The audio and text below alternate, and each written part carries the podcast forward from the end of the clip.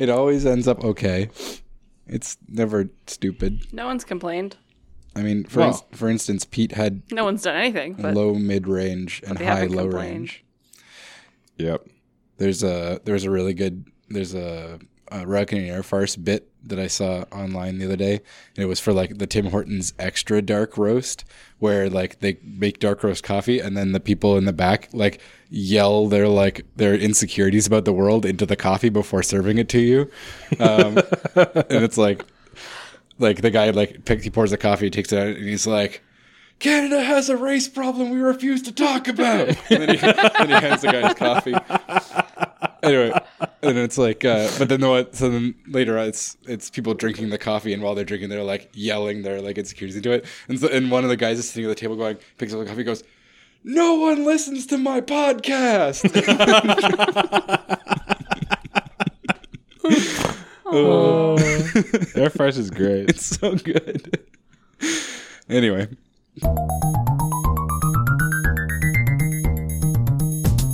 are we making a podcast? I got a guy out here at five thirty. So Yeah. Let's, let's do podcasting now. Wait, Go. Wait, now. Okay. platform lock in. Is that what we actually decided was the phrase for it? Um, it, vendor lock in. nothing I read online disproved that premise. Locking it in. So, where do we want to start? What does that word mean? You know how you start listening to a podcast and it's so good that you just can't go and listen to any other podcast because it just feels wrong? It's like that. that that's a that's a tortured metaphor, but I like it. Um, well, it would be more like if you started listening to a podcast and then you put all of your information into that podcast, and then you couldn't get it back if you used somebody else's podcast. And it just you were so used to that podcast, and it just felt so superior to other podcasts. or, or or you had just invested so much in being a user of that podcast Yeah. that it would be uh, it would crush your personal identity to use something else. Yeah, just like that. So- Except with less podcasts. podcast was actually the worst thing to. Um, so recently, Pete and I decided. Well, Pete decided, and then I decided to follow him, and it seemed like a good idea uh, to switch from uh, Chrome to the new Firefox Quantum. Quantum. That was a really professional sounding sound. Yeah, thank you. I liked it. Um, so, and that was. we're gonna. You should like cut that out and drop it into future episodes. It was not like it wasn't a super painful process, but it was like it was a major jump because there's a lot of stuff in Chrome that is handy that you can get something comparable on on Firefox, but it's not easy to get from one to the other, or you've got to sort of like relearn some stuff. Yeah, it was as difficult as you would expect. Like it's a, it going into it, I was like, "Oh, this is going to be the worst." And coming out of it, I was like, "That wasn't bad. Mm-hmm. It was not as bad as I thought it would be." But there are still things that I have to go back to Chrome for Yes. because uh, some fonts don't render properly on Firefox, which isn't an issue, but you notice you're like, "Why does that look weird?" Especially because it's for websites I've made. And then that's because you keep picking weird fonts. And then uh, the biggest thing for me is that a lot of times if I go to websites on my phone, because I'm using Firefox on my phone now too, mm-hmm. they don't actually work. And I have to go to Chrome to get them to work, which is odd. I haven't seen That's that, but I've only seen it a couple times, and it's something to do with the way that you have to tap on buttons. Sometimes they don't work or the scripts don't run properly. Mm-hmm. mm. Um, and then on Chrome, they also have the buy the tie into Android Wallet, which I use a lot of times to remember my credit card number, ah, and that doesn't work obviously on Firefox because it's a Chrome thing. Yeah.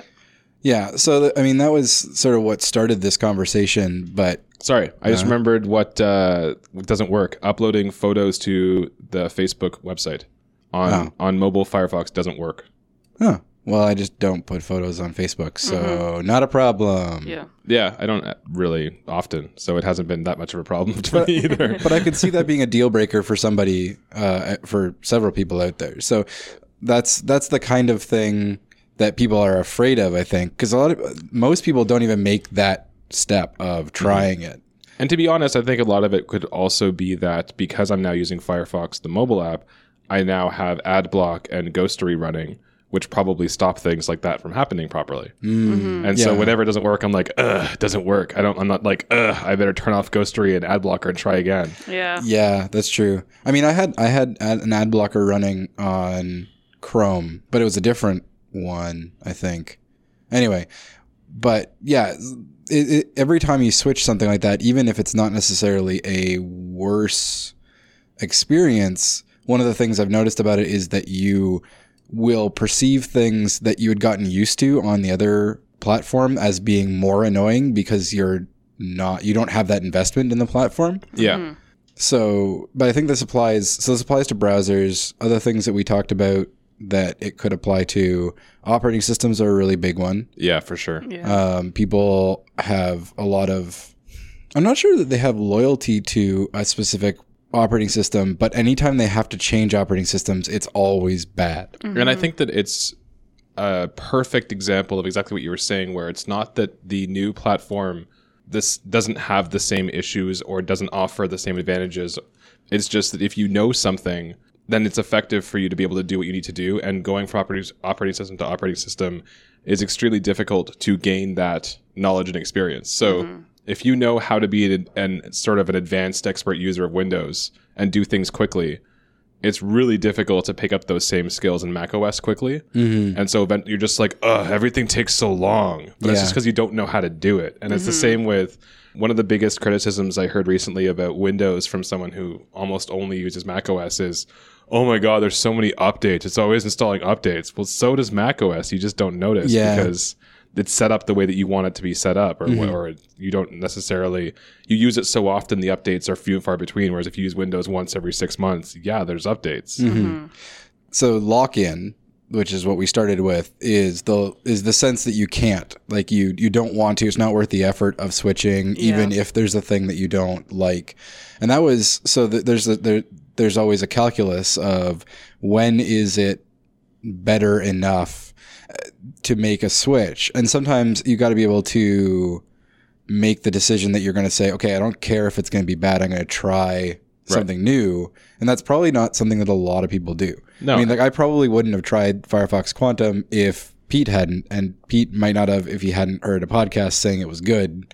So it's like, it's kind of a chain thing where it's you as a user don't necessarily have the impetus to go out and be like, okay, I'm going to find the best browser right now and constantly like adopt the best browser as it currently exists. I Yeah. because you're not looking. Because I mean, I don't think that you know using Chrome is a bad solution. I'm not upset with it. And so if Firefox is like, oh, brand new, I'm gonna be like, ah, white noise until someone I know and trust is like, no, it's actually pretty good. And that's the thing. A lot of technology nowadays is so good. It doesn't really matter that much. Like even the the head of product, who was the guy who I heard interviewed for Firefox, was like, "Chrome is great." He's like, "I'm really good friends with most of the people that work on Chrome." Mm-hmm. He's like, "They're good people. They make a good browser. It's just we offer something different, and if Yeah. people like that different thing, then now there is something that they can use instead." Mm-hmm. And I, what he described as being that difference was something that resonated with me. Yeah. But it's not like Chrome is bad. It's just different. No, no.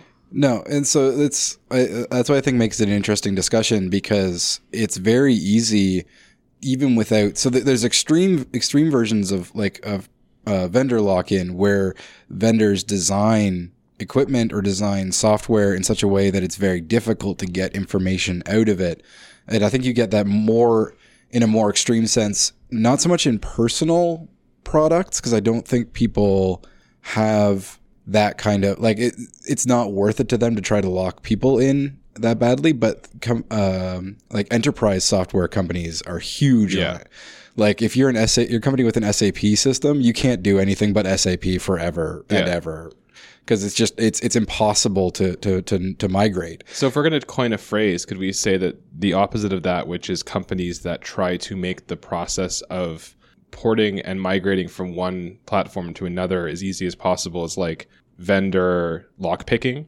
Because it's like, like for instance, what Android has started doing with the Pixel phones is make it as easy as it possibly can to go from an iPhone to a Pixel phone, mm. to the point where they give you a specific cable just so you can plug your iPhone into your Pixel phone and it will do everything else for you. Yeah, I guess so. Like that that that is and it's kind of weird that that's a thing that needs to exist. Like Yeah. Yeah. that one company has to actively fight against another company's the barriers they're putting mm-hmm. up. And I'm sure that exists in the examples, like the enterprise examples we've got. There's probably entire companies that their entire like their entire business model is getting you out of like if you've got an SAP system, getting that information into a form you can use. Yeah. Mm-hmm.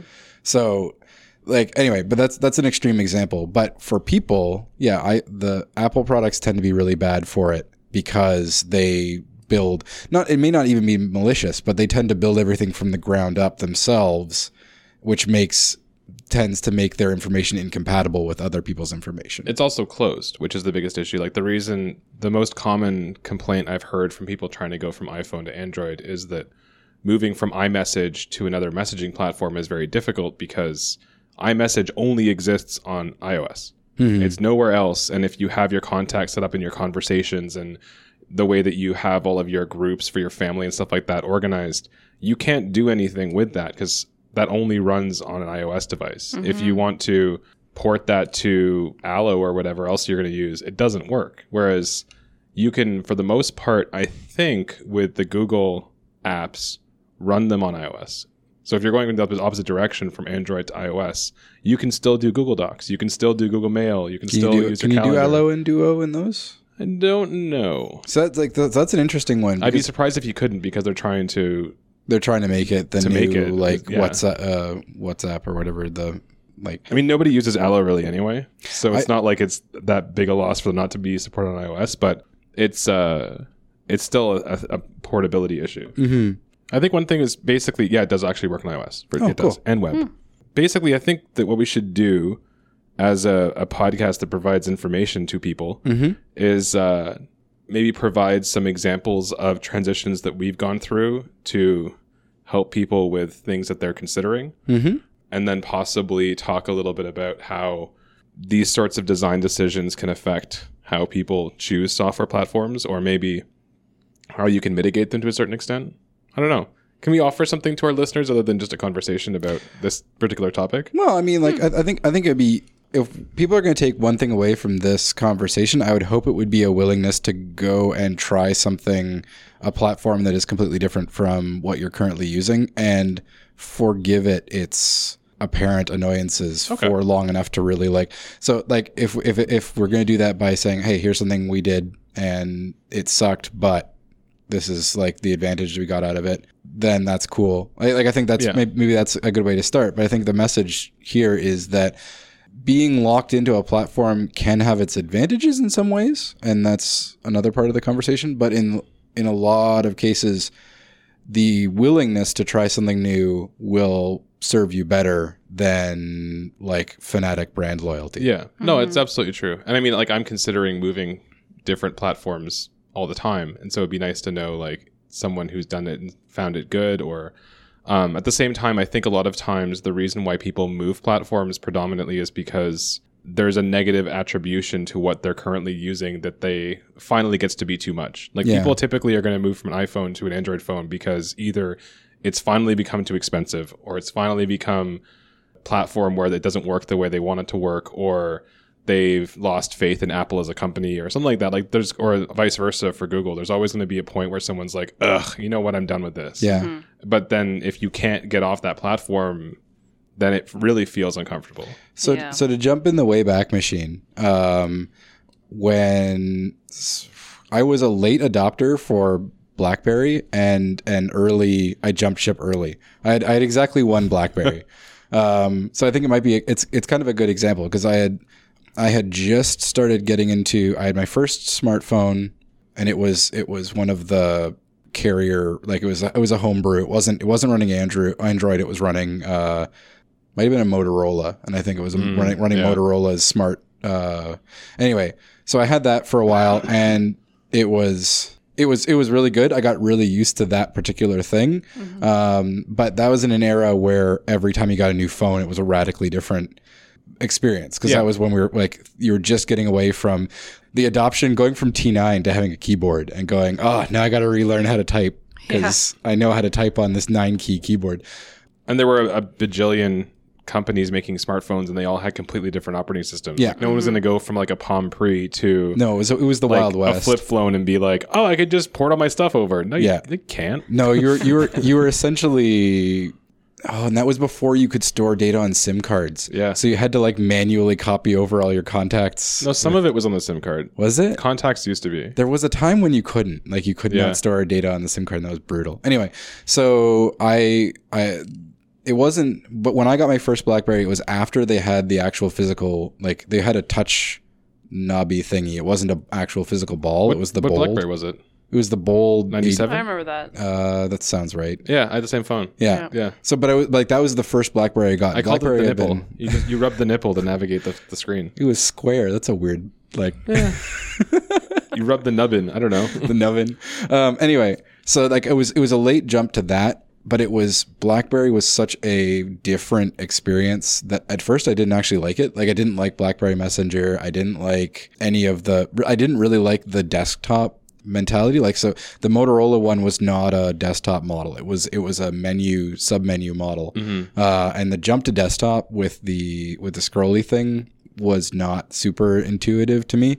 Or actually, more to the point, I wanted more desktop space than I had on that, like for moving stuff around. Yeah. And um, anyway, so I didn't really like BlackBerry at first, and then I had that phone for a couple of years, and I got really, really invested in BlackBerry Messenger. And then by the time I wanted to replace it, uh, they hadn't really changed the phone all that much, but the cost had gone up, and it was like this is not worth paying more money for the same phone again.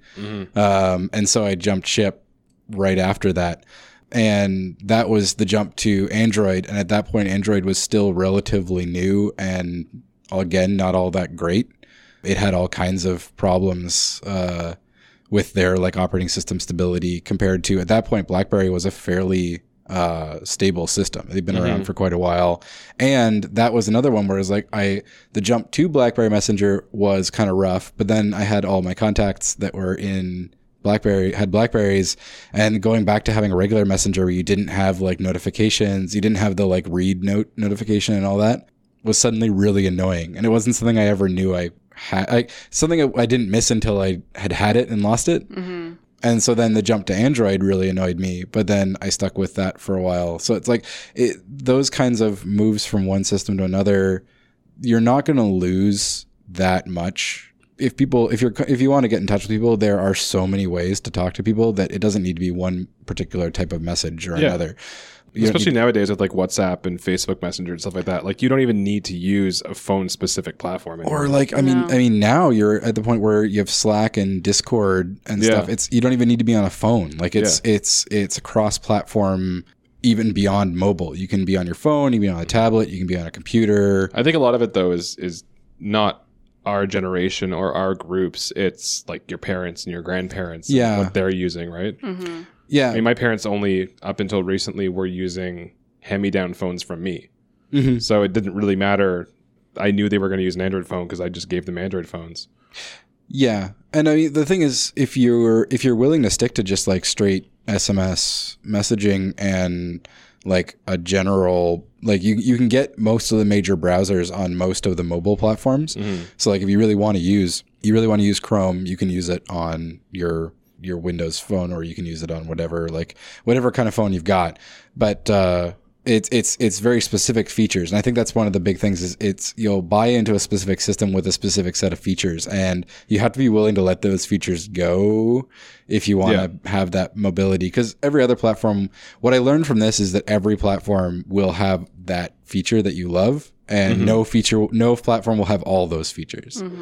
Yeah, that's totally fair. And or if it does, something else will come up with a feature that you'll wish you had, and the the grass will always be. hmm In this case, the grass will always be greener in the field you just left. Yeah. and I think you're like you're absolutely right. A lot of it is just having the right open mind and the right tolerance of understanding that the scenario you're in is only because you're new and you'll Yeah. get used to it. Like that was basically the context I had in my head when I went into macOS because I started using a MacBook Pro and my entire life I'd used Windows. Mm-hmm. And so when I started using macOS, I was like, okay, this is super frustrating, but I understand it's frustrating because I have no idea what I'm doing. Yeah. And then there were only small things that I actually eventually still found frustrating. Everything else I fa- finally was like, yeah, it's fine. Like it's there's stuff I don't understand, like how to uninstall apps, but it doesn't mean you can't do it. It just Yeah. means I don't understand how to do it. I to this day though I try to use Mac, o, uh, uh, Mac OS and I sit down and I open up the Finder and I'm like I genuinely do not understand how to get to like a root folder. Like how do I just look at like the main drive and see what folders are in the drive? I just I still don't know. It's Yeah. frustrating. It's not fun feeling like you don't know what you're doing. well, no, especially and I, I think so. I'm wondering if that's something that's even worse for people who are technically savvy. Like so, there's there's two groups that I think you're going to get a lot of pushback. One of which is people who are not tech savvy and don't want to have to learn something new.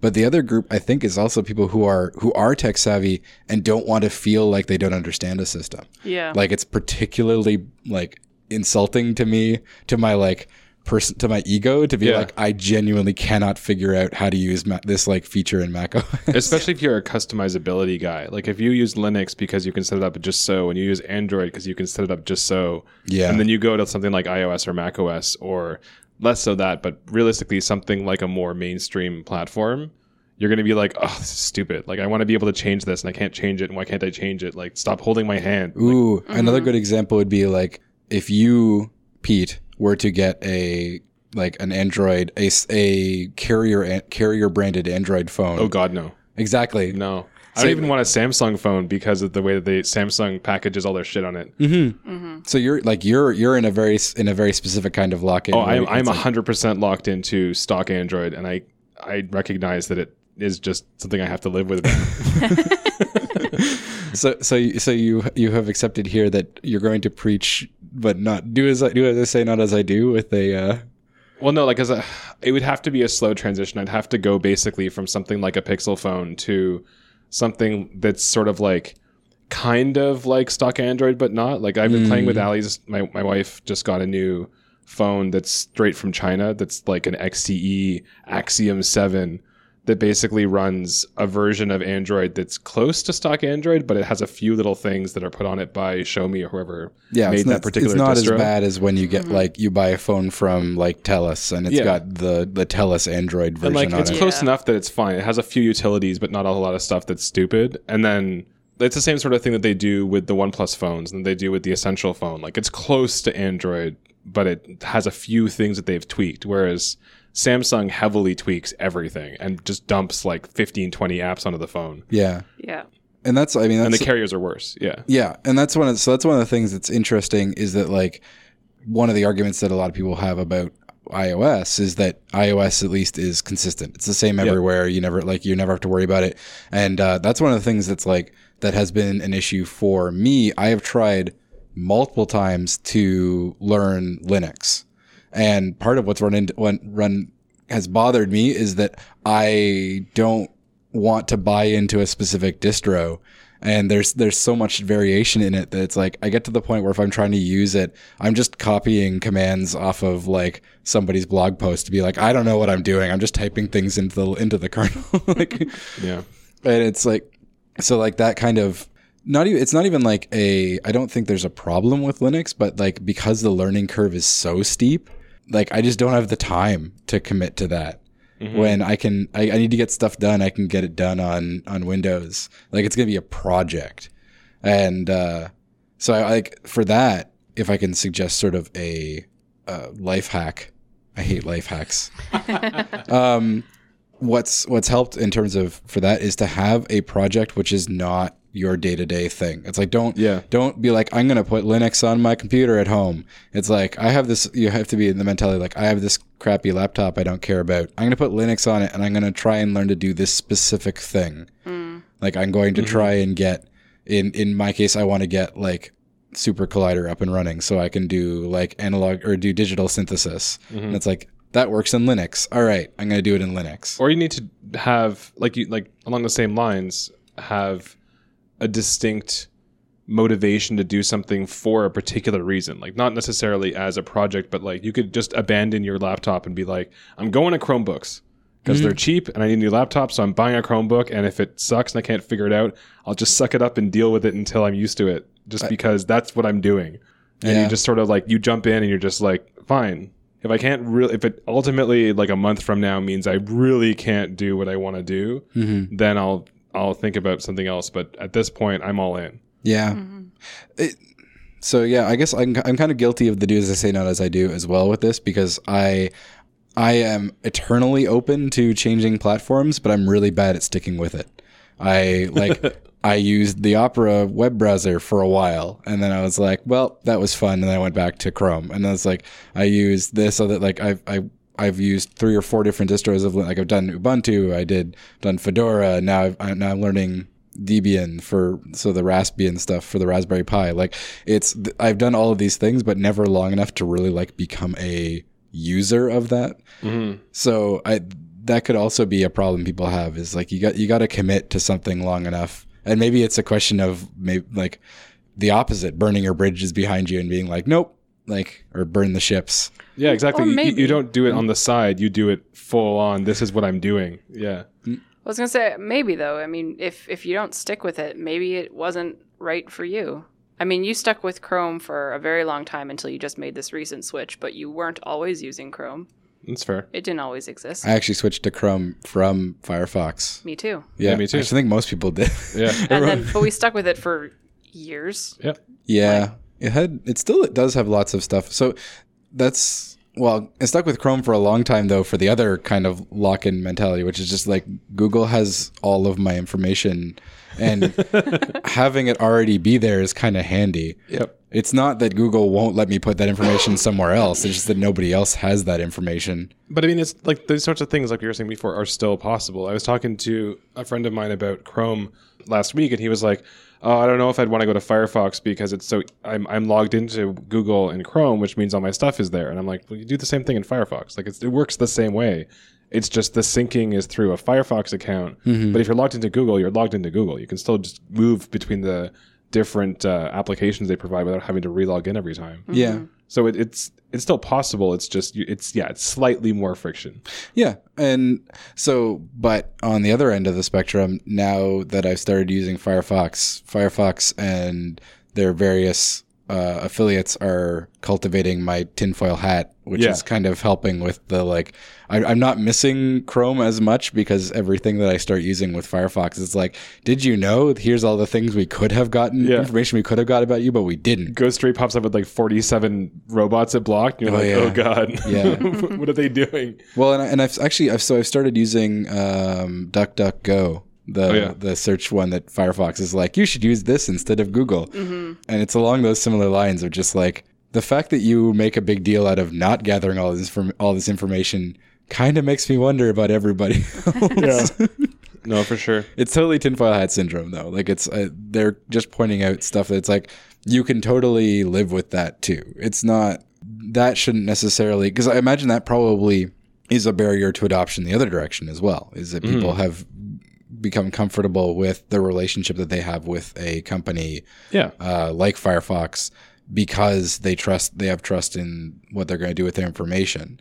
yeah. At the end of um, the day, you, you're going to have to trust a corporation most of the time. Like mm-hmm. whether it's you trust Microsoft or Apple or Google or Facebook or whatever other company you're putting your faith in, you're going to eventually have to say, you know what. I'm going to give you a bunch of information in return for a service, and I trust you not to take complete advantage of that. Mm-hmm. Mm-hmm. Yeah, because that could even extend to something like online retailers, like Yeah, like Amazon. Yeah, Am- Am- Amazon is the best example of it because it's they have huge amounts of information about you, but they do use that to give you good information about things you might want to buy. I mean, it's entirely self-serving, but it does actually make your life better. hmm Um, Yeah, people use it because it's easier. If not, Amazon wouldn't be as powerful as it is. And I mean, you will notice, I have noticed since I've started using Firefox and Ghostery and like things that reduce the amount of tracking that's going on, that I've noticed that the ad targeting is really bad. Yeah. Um, or it's old. Like Amazon is like, oh, you must really want like toddler soothers. And I'm like, no, not for a long time.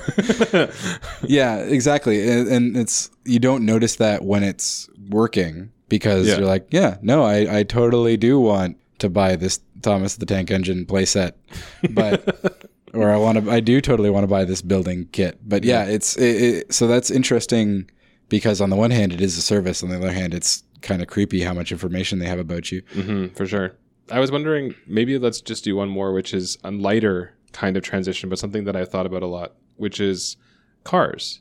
Okay. People seem to be attracted to car companies that they've already bought cars from That's true. for the most part. Like, I mean, it's not universal. A lot of times people move around, especially if they're looking for something new. Like, if you had a BMW and you got sick of the maintenance and you want to try something different, you'd go to a different company. But I find a lot of times, especially with sort of everyday lower cost mid range cars, like this kind of sort of thing you'd get from Chevy or from Toyota or Honda. Mhm. If you've bought a Honda or a Toyota, you'll probably continue to buy a Honda or a Toyota Hmm.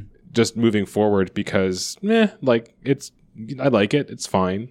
Yeah, there's there's a lower threshold. You, Yeah. you've got some faith in the company from personal experience. That hmm, which is interesting because I've like I've like I've seen it happen a lot of times, and people always consider other ones. It's always like, well, you know, like I'm in the market for an SUV, and like I really like the Nissan Rogue, and I really like the Mazda Five and stuff like that, but CX-5. But you know what? I think I'm just gonna stick with the Rav4 because you know what, my Toyota's fine. And- yeah. Well, especially when you get to the point where it's like a lot of cars are made with parts from other. Like you, Yeah. you'll get a car and be like, it has the engine out of this other model and the drivetrain out of this other model, and it's mm-hmm.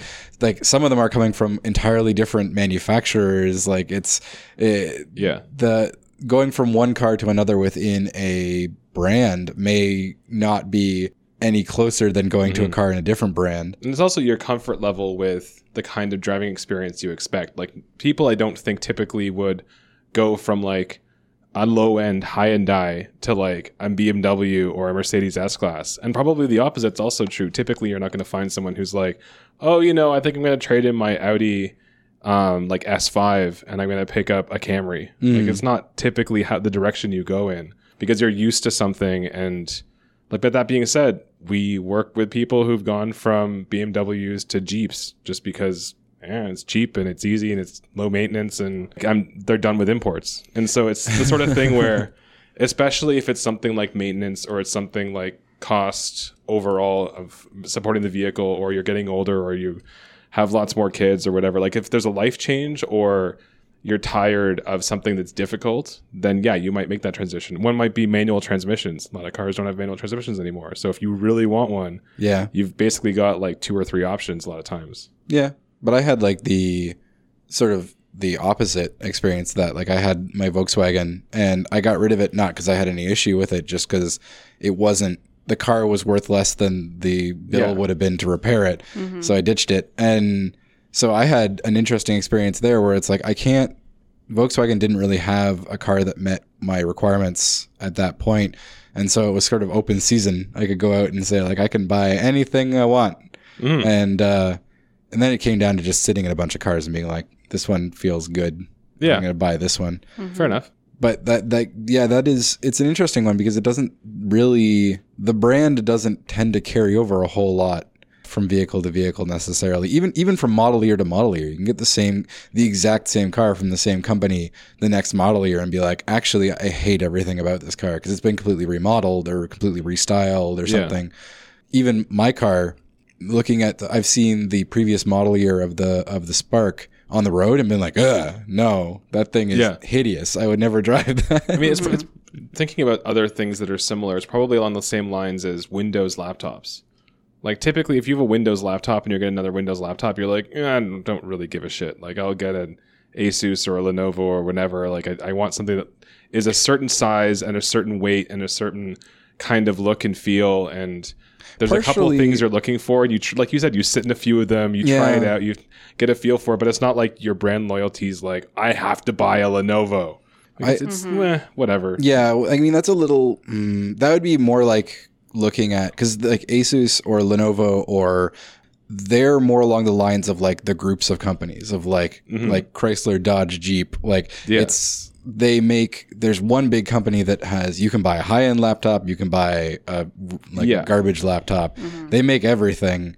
So what like whether you go to GM or you go to or you go to some other you go to a group from overseas, they they've all got uh, a low or like an entry level small compact car. They've all got an SUV. It's just Yeah. a question of they all have a gaming rig like yeah yeah, exactly. So I mean that like the so but that's an interesting counterexample of that I don't actually think that people are super attached to Windows laptop brands, but they do get super attached to, to car brands. So I wonder But I what's think it's different about that. subconscious. I think they're attached to car brands only insofar as when they actually sit down and make that emotional decision of, to buy it. Like when it when they when it be, like moves out of the realm of right brain and goes to left brain. Like when it's I've done all the research, I've done all of the sitting around, I've done some test drives, and now I just have to make an emotional decision. I wonder That's when though, it takes over. I wonder though if it is if it's a um, a personal image thing though, because like when you drive your car on the street, like you get into your car and you drive it down the road, everyone knows what kind of car you're driving, and like they could look up the statistics of it or they can have an, an impression of it. It's hard at a glance to look at someone's like Lenovo laptop and know whether they bought the super fancy Lenovo laptop. Yeah. Like, hmm. I mean, with But again, the, exception same of- as a car. Like the at the end of the day, if it look if you think it looks dumb, you're probably not going to buy it, no matter how well it fits everything else you want. that's probably true. and it's the sort of thing with a laptop. If a laptop's got fins on it and light up LED strips, and it like has something really bizarre and gaudy, you're not going to going to be like, yeah, you know what, I could walk into a conference room with this. At the end of the day, you're going to be like, Ugh, it's got carpet. Like, I was trying the Surface laptop today, and I was like, it's weird. I Yeah. don't know. I, I don't know. It's got carpet on it. So that that would be an interesting. Okay, actually, let's. I want I want to talk about one more thing, Okay. which is a change in rather than in brand in use. Mm, like, mm, hold on, I need to come up with the word for it. A change in interaction paradigm. Okay, yeah. So, like going from a laptop to a Surface, like a tablet, uh, as your primary, or in so in the case of we were talking about Google Home and Alexa and that, and the I was I knew a lot of people who were jumped right into using the Google Assistant. And until I got the Google, so I got a Google Home for Christmas, and that's the first time I've really used the Google Assistant because it was it just was not a was not a used paradigm user paradigm that I never really liked or I liked the idea of it, but it was never really never really did anything well enough that I was like, ah, I can't just type it into Google. I'm gonna ask Google. But now all of a sudden I've got the Google Home sitting in my living room, and I'm like, if I'm eating, I can be like, Hey Google, how much is thirty Australian dollars in Canadian dollars? And it tells me, and it's like Yeah. that's I, I I wouldn't necessarily have made that jump if somebody hadn't given that to me. You were saying about the Surface, I- like that's another thing that I've thought about is making the jump to a either a touchscreen laptop, like one of the. Yeah. Is there a term for the like the ones that like laptops that fold inside out so you can hold them like a tablet? Is there a general term for that? Uh, oh, the ones that can flip, uh, the flip hinge. Yeah, they like they they they No. fold fold all the way inside out I think it's just called ones that have a 360 hinge. I don't think there's anything specific. because that's about like that's a whole new Yeah. way Yeah. You're, you're you're rethinking the way you're using a laptop and like a lot so a lot of people who have tablets and who work off of tablets so like the surface uh, they have a keyboard they attach to it it basically just becomes a laptop with the keyboard can get out of the way it. yeah. but there unless you are typing a lot of stuff there's no particular reason why you need a keyboard for most of what you're doing anymore No, and especially with the assistants and like we have a Chromebook at home that my wife uses, and more and more I find myself scrolling with my finger because it's mm. more intuitive now because of phones than scrolling with the touchpad. Mm-hmm. Just because you can grab something on the screen, just be like, huh, and move it and pinch it and then tap on something. Like it's for websites, especially because of smartphones, it feels more intuitive than the trackpad. mm-hmm. But then as soon as you're in a document, it's it seems weird to scroll with your finger. When a doc, with it because a document you're spending more time on the keyboard, it feels like you don't want to leave the keyboard. Mm-hmm. But if you're reading or website or you're looking at uh, you're scrolling through Facebook or something, it feels better to just scroll the page like you would on a phone. So it's yeah. it's interesting because I was thinking as you were saying that that I kind of disagree a little bit that the home versus Alexa or even just the adoption of an assistant in your house is similar because I feel like the buy-in is a lot faster and a lot more permanent. So in terms of like in thinking about it, like I think that if you start using something like a Google Home, it's the same as experience I had with having a Nest. Like I can't not use it anymore because I'm I love that convenience. Yeah. I don't want to go away from it. Whereas a touchscreen laptop, you're not going to be like, oh, I need a touchscreen laptop forever because I can't get away with not being able to tap the screen. It might be, I don't know if I've done it enough to really know, but So- I f- something- it feels more pow- more powerful. It would depend on what you're doing with it. I mean, like the jump from uh from a traditional laptop to a touchscreen or an active stylus laptop for somebody who does like art Oh yeah, would be a huge step. So I mean, Yeah. it would be really dependent on on what you're doing. Like, I don't think that we, the three of us in the room, could do away with a keyboard because so much of what we're doing is typing. But I would say that there's probably a lot of people in the world who, for what they do on a computer, don't necessarily need a keyboard. yeah. No, They, right. they could Yeah. dictate most of what they're typing in, and a lot of the rest of it is just is arranging things and stuff like that. Mm-hmm. It's it's not it isn't text based. yeah. Uh, so you could get away with a with a something that's a dedicated tablet. It is a fascinating point, though, that there is a type of, of buy in, like a type of lock in that you can experience that is purely because it is offering you a convenience or an, an ability or a feature that now you can't imagine not being able to work day to day without. Because it's the same sort of thing that um, my wife, again, experienced when she went from a phone to a smartphone. Like I remember distinctly, she used to have a tiny little Nokia phone that didn't do shit, and she was like, "Why would I need the internet in a phone? Like Yeah. it's dumb. I can use the internet on my laptop. I don't need a. I don't need a smartphone. It's I, I would never use it." Yeah. And as soon as she had a smartphone, literally within like two weeks, she was like, "Nope, never going back." like this is now something I cannot live without. Yeah. And it's the same sort of thing. Like now that I've had a Nest for a couple years, I'm like, buy a new house, get a Nest. Yeah. Like, I'm not going to go back to a dumb thermostat. No, I'm taking my thermostat with me if I move. I'm gonna I'm, I'm gonna put the, I'm gonna put the dumb thermostat that was there back before I leave.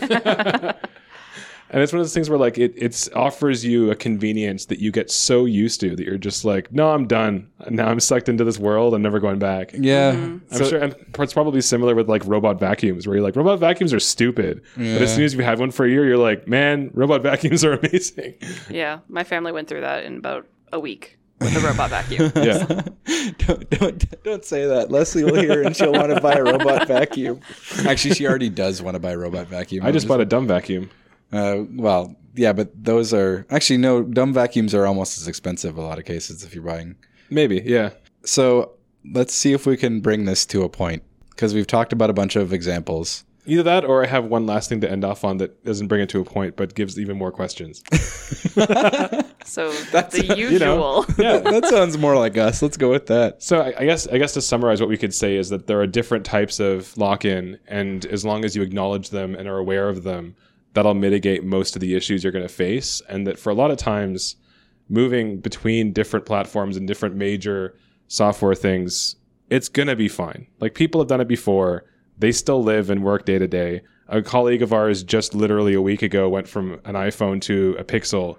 And he was perfectly happy for 24 hours until the screen gave him headaches and he had to trade it in for an iPhone 8. So he basically like he was fine until he wasn't, and it was one of those things where he had no option. But Yeah. most of the time, it's probably fine. Well, I guess the mentality is unless you're switching to something that is absolutely brand new and has no user base, if it's been around for a year or two and people are still using it, it's got to have things going for it. So if you switch to it, you're just going to become one of those people instead of one of these Exactly. people. Like uh, there, I, Apple sells more iPhones than any other company sells any other particular phone. So like, there's so many there's people that to be have something iPhones. there. But then Android, we learned recently, is the most common operating system on any computational device in the world. Like there are literally 2.8 billion devices that run Android.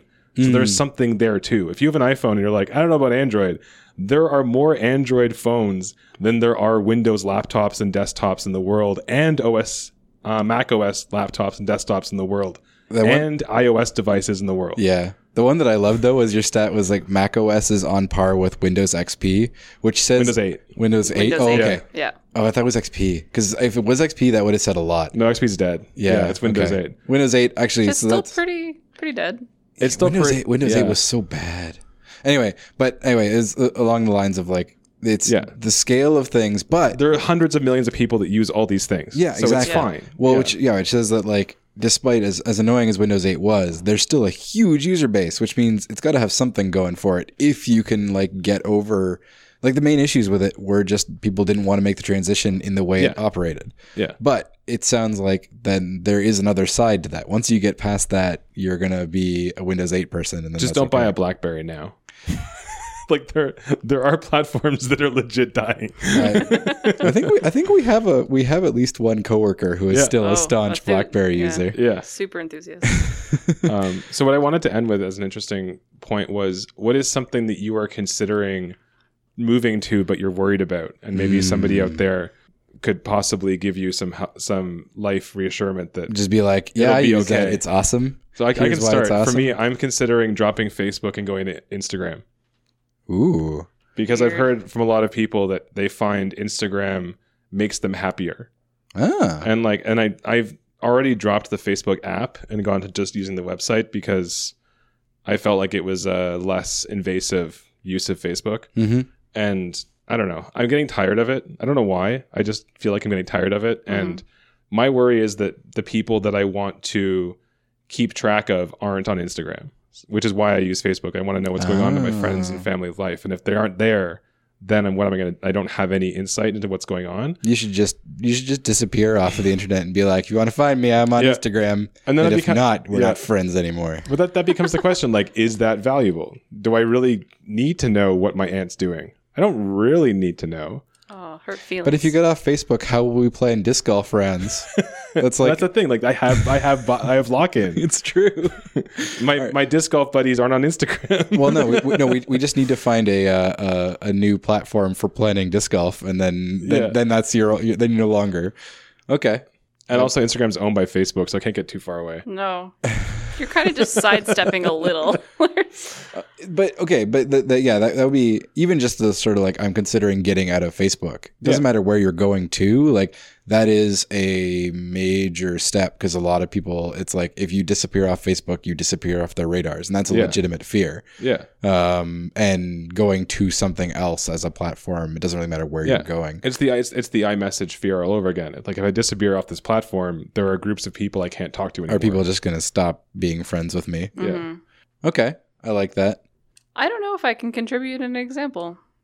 This entire episode, I've been trying to rack my brains for things I was like trying, wanted to dip my toe into, but um, I don't know. Do you use your? You've got you've got a uh, an Apple laptop. Do you ever use Mac OS? no, Have you ever considered using Mac OS?